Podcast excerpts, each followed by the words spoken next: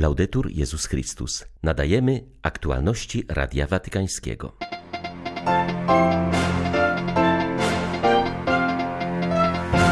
Nie potrzeba nam drugiego kościoła ewangelickiego. W Niemczech potrzebujemy kościoła katolickiego, powiedział papież w drodze powrotnej z Bahrajnu.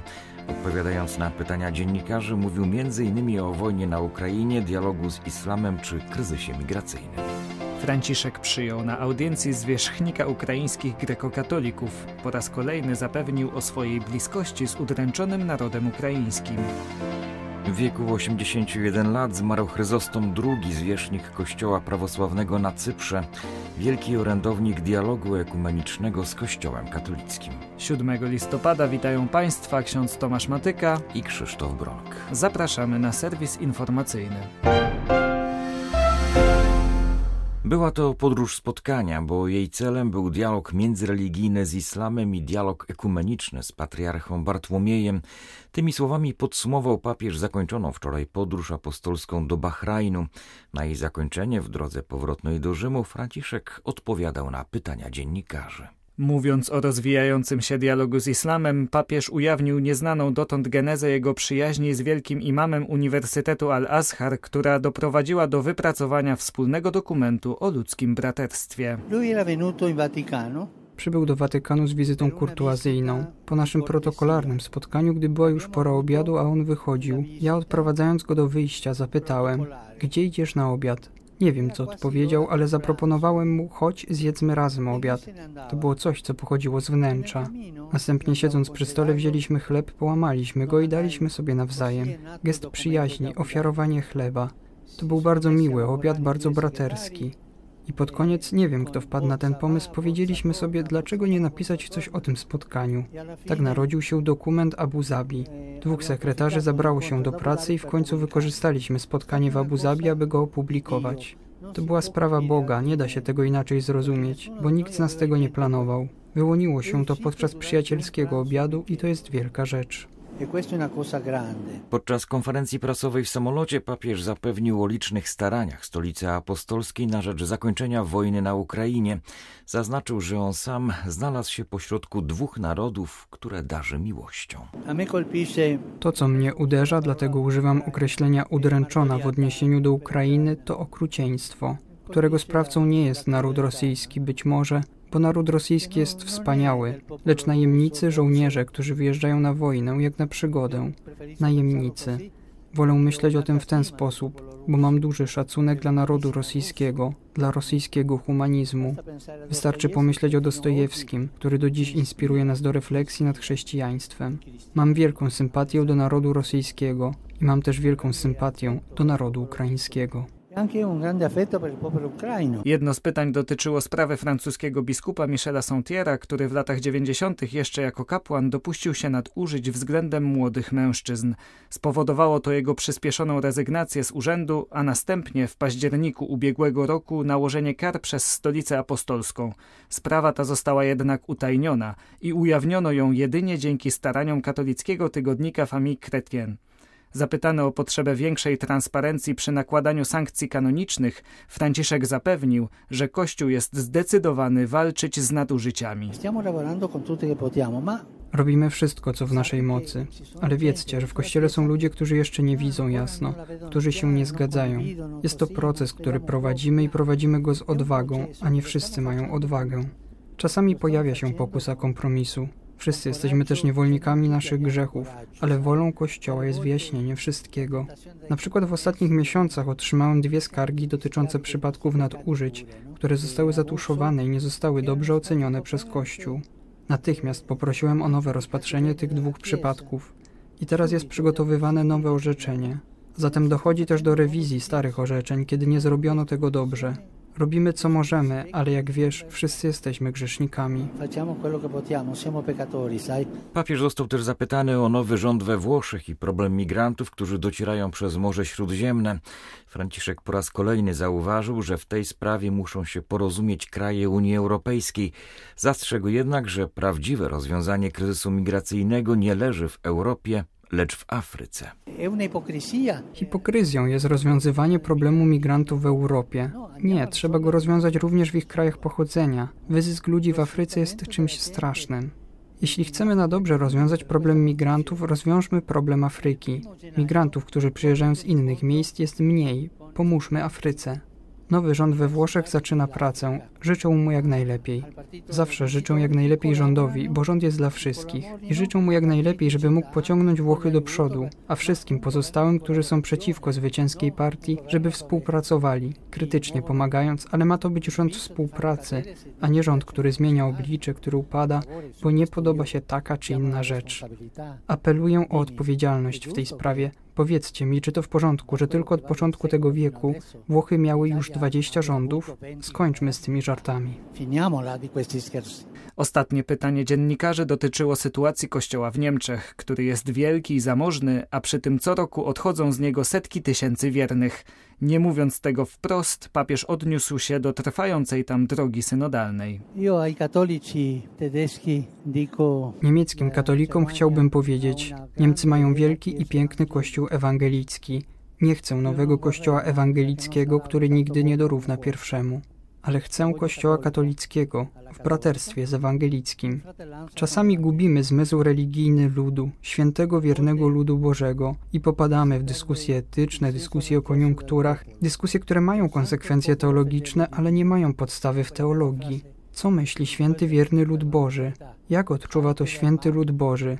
Idźcie tam i poszukajcie, jak to jest. Ta prosta religijność, którą znajdziecie u dziadków.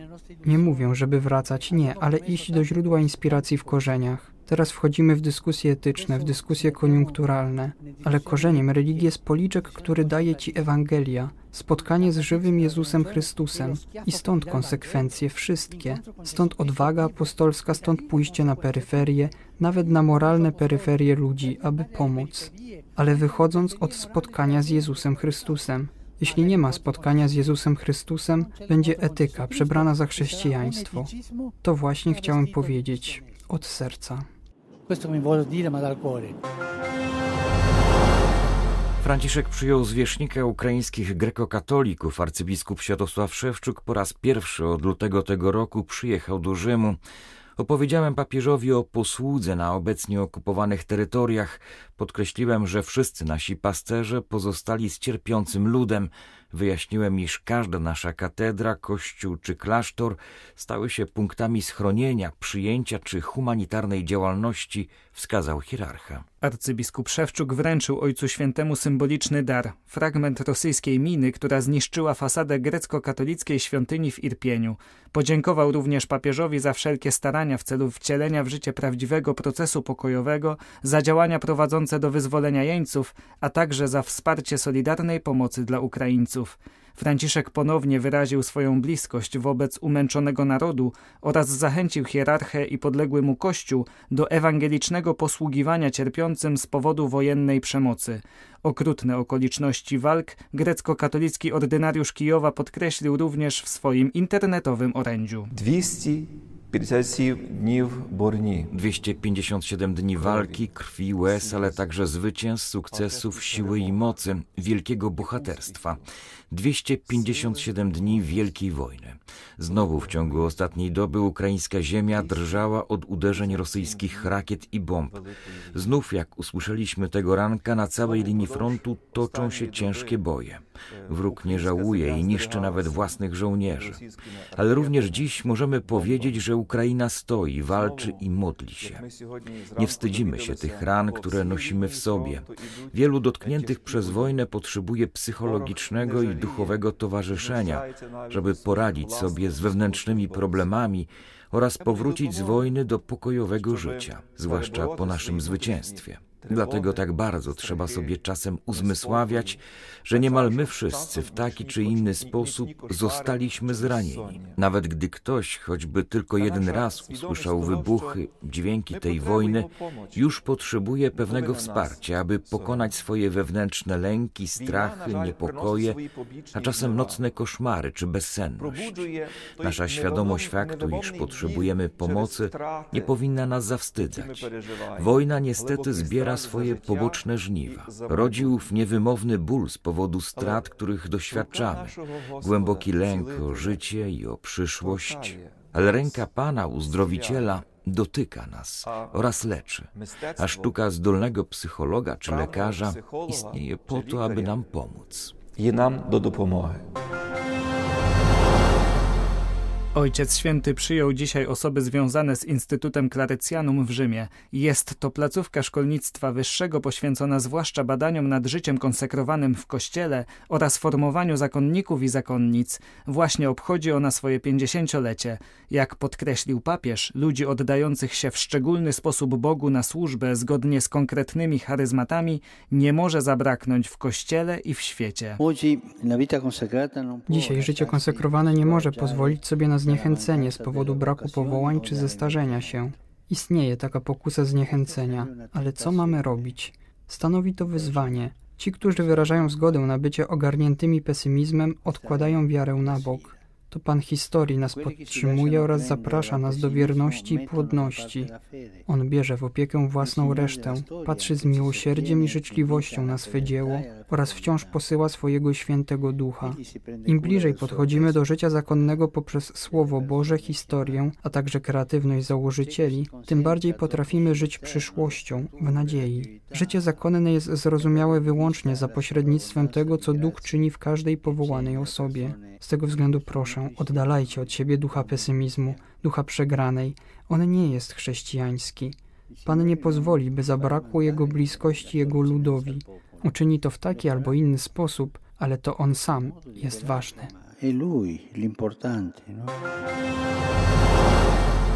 W czasie, gdy nadchodzi zima, wzywamy wszystkich pełniących urzędy publiczne, aby pamiętali o rodzinach, osobach w trudnej sytuacji materialnej i ofiarach dyskryminacji społeczno-ekonomicznej, które są niezdolne do sprostania inflacji i rosnącym kosztom użytkowania energii, apeluje Komisja Episkopatu Wspólnoty Europejskiej.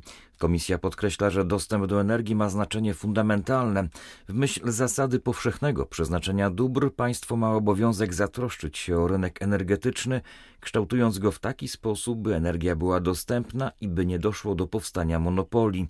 W tym względzie państwo jest też moralnie zobowiązane wobec ubogich. Wielu ludzi zostało dotkniętych przez pandemię, a kryzys energetyczny stanowi dla nich dodatkowe obciążenie, podkreślają biskupi. Przypominają także o moralnym wymogu solidarności wobec uboższych narodów zagrożonych klęską głodu. I odpowiedzialna redukcja zużycia energii. Dziś rano, w wieku 81 lat, umarł prawosławny arcybiskup Cypru Chryzostom II. Zostanie zapamiętany jako charyzmatyczny przywódca, obrońca Cypru i człowiek, który nadał nowe oblicze lokalnemu kościołowi. Przejął przywództwo nad cypryjskim prawosławiem w 2006 roku. W trakcie swoich rządów przeprowadził reformę kościoła. Powołał także Wyższą Szkołę Teologiczną Kościoła Cypryjskiego.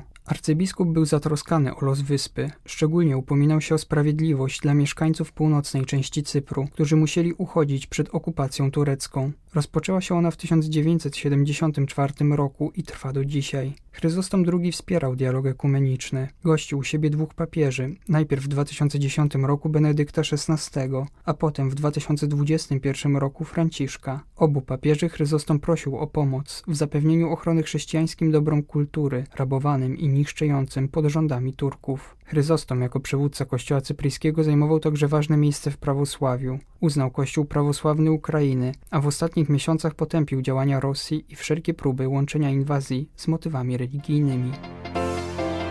Były to aktualności Radia Watykańskiego.